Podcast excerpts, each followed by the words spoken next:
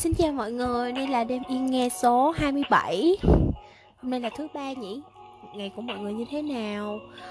Hôm qua thì không biết là câu chuyện có làm cho mọi người hơi là rùng rợn, khó ngủ hay không?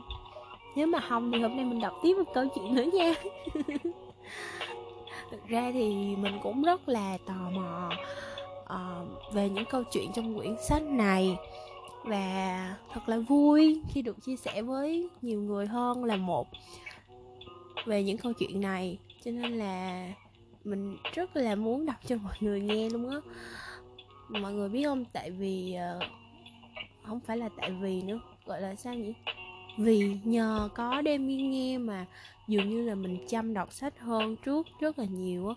Có một khoảng thời gian trước đây thì mình đã quên đi cái việc đọc sách luôn mà mình cũng không biết là mình tốn thời gian vào việc gì nữa.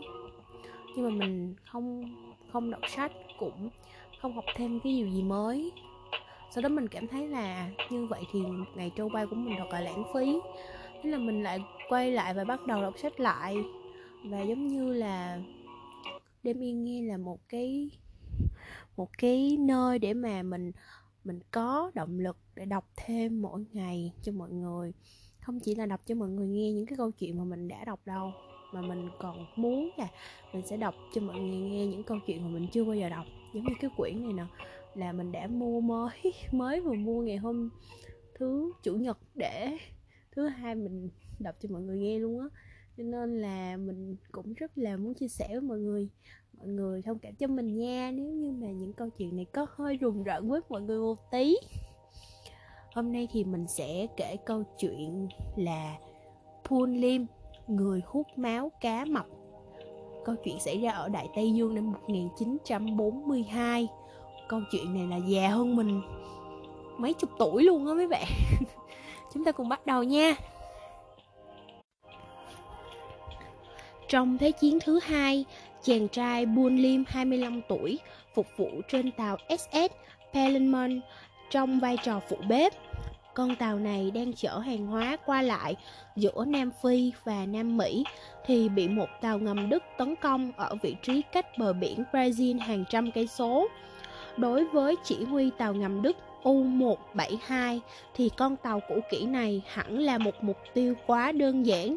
Trong năm 6 đợt tuần tra, thủy thủ đoàn của ông ta đã hạ gục được hơn hai chục chiếc tàu của quân đồng minh.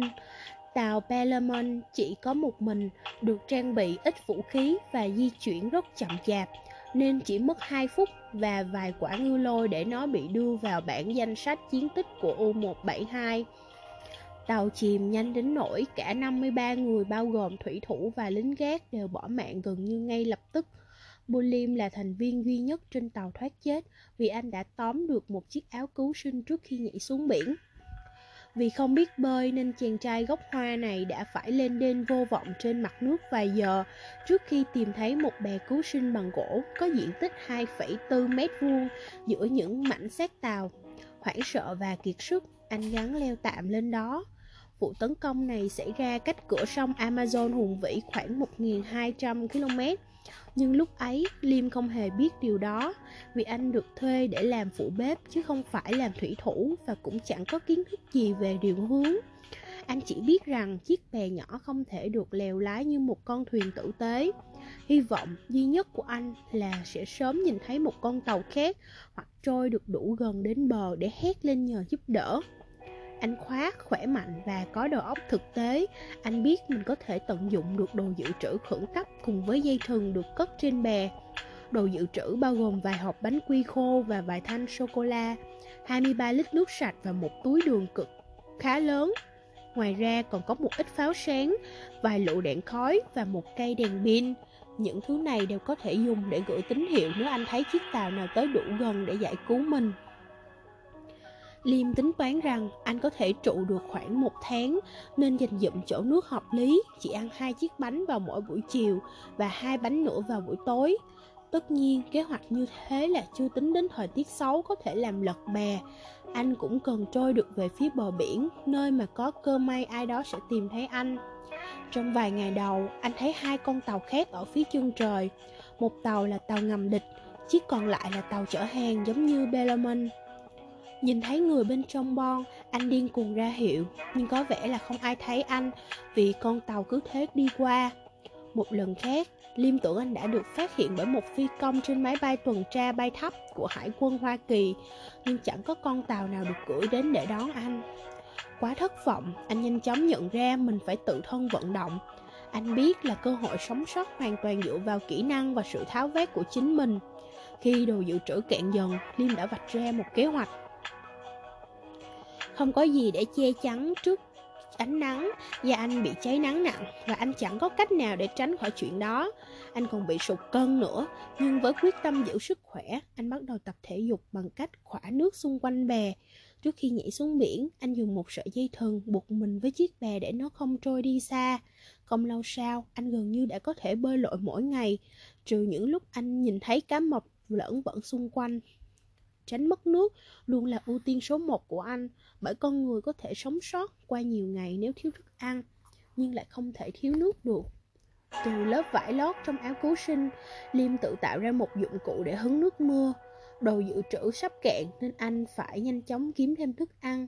Để làm vậy, anh lấy một mảnh dây kim loại ở bên trong đèn pin và uống nó thành móc câu. Cùng với sợi dây thừng từ đống dây buộc đồ dự trữ khẩn cấp với chiếc bè, anh tạo được một đoạn dây câu. Liêm dùng một trong những miếng bánh cuối cùng để làm mồi và khi kéo được con cá đầu tiên lên, anh môi ruột nó bằng một con dao thô sơ nhưng sắc bén được chế từ vỏ hộp bánh.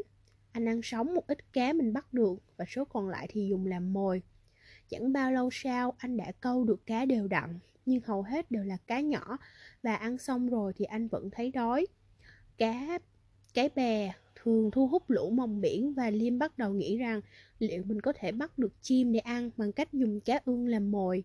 Anh quyết định thử, sau khi đặt vài miếng cá thiêu thối ra chỗ rì bè, anh nằm im nhất có thể.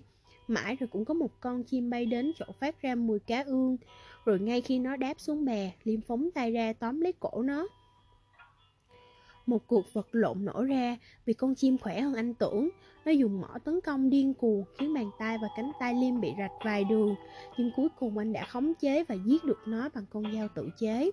Lại một lần nữa, anh phải ăn sống chiến lợi phẩm mà mình vất vả có được. Nhưng thành công của phương pháp đó đã thôi thúc anh thử nhắm tới một con mồi lớn hơn nữa.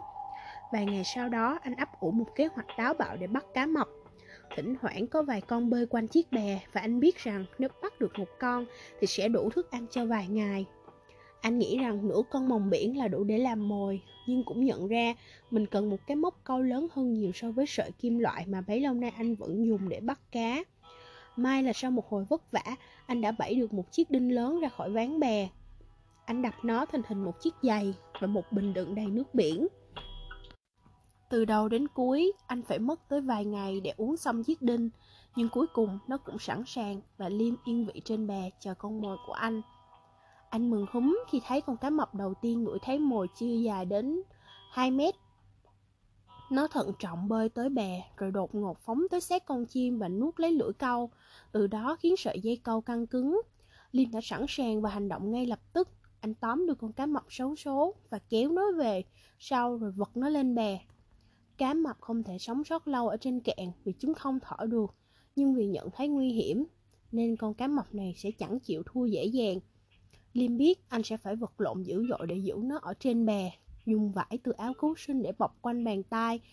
Anh một tay ghi nó xuống, một tay kia dùng bình nước đánh nó liên tục. Dù phải chịu những cú đánh như vậy, con cá mập vẫn tuyệt vọng vùng vẫy càng lúc càng mạnh hơn. Cái hàm lõm chởm răng táp liên tục và nó liên tiếp quẩy mạnh để rơi ra khỏi bè và về lại với nước biển.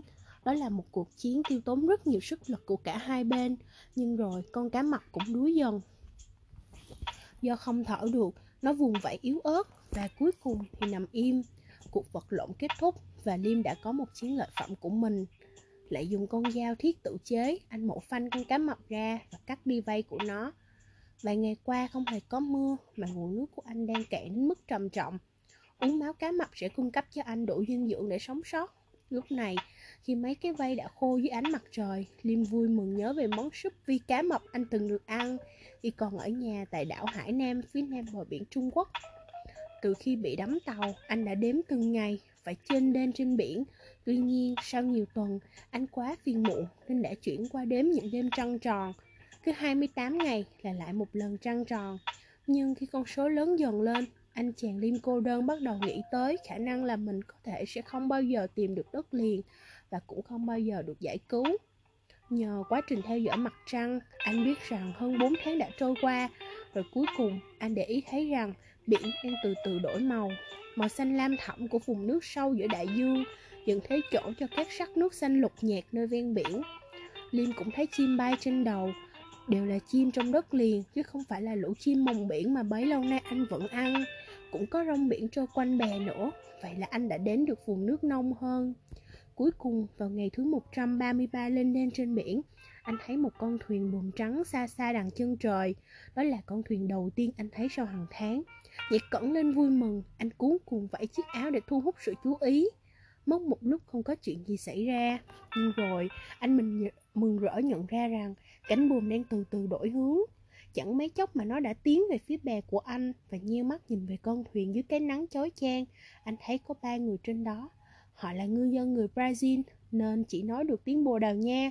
Nhưng kể cả khi không có chung ngôn ngữ, họ vẫn biết rằng anh bạn gầy gò này đang gặp tai nạn và cần giúp đỡ. Sau khi đỡ anh lên thuyền, họ cho anh nước sạch và một ít đậu khô.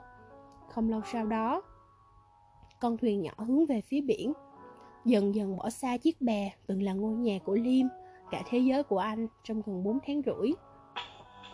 Liêm đã sống sót một mình trên chiếc bè lâu hơn bất cứ ai khác từ trước tới nay. Da của anh bị rọt nghiêm trọng và do sụt mất hơn 9 cân, nên anh nhìn giống bộ xương hơn là một nhân viên phục vụ. Nhưng Bon Liêm đã được an toàn và sau 4 tuần dưỡng sức trong bệnh viện ở Brazil, cuối cùng anh đã có thể lên đường về nhà. Vậy là lại một cú thoát nữa rồi. Um, mặc dù câu chuyện này cũng rất là thú vị nhưng mà uh, mình muốn nói một cái câu chuyện đó là thực ra thì vì cá mập nó không phải là một chất gì gọi là quá bổ dưỡng để mà người ta phải ăn chúng thành một món súp cho nên là nếu mà chúng ta có thấy ở đâu đó buôn bán hoặc là uh, kinh doanh hoặc là có cái món này thì mọi người cũng nên uh, một phần nào đó không coi nó là một thứ quá giá trị để có thể hạn chế càng càng nhiều càng tốt những cái um, sự đánh bắt cá mập phi pháp và cũng như là để bảo vệ thiên nhiên của chúng ta. Cái câu cái cái việc này thì mình đã được một người chị của mình đã luôn luôn nhắc nhở mình như thế, nên là mình cũng muốn gửi đến mọi người. Và hy vọng là nó sẽ được lan tỏa nhiều hơn.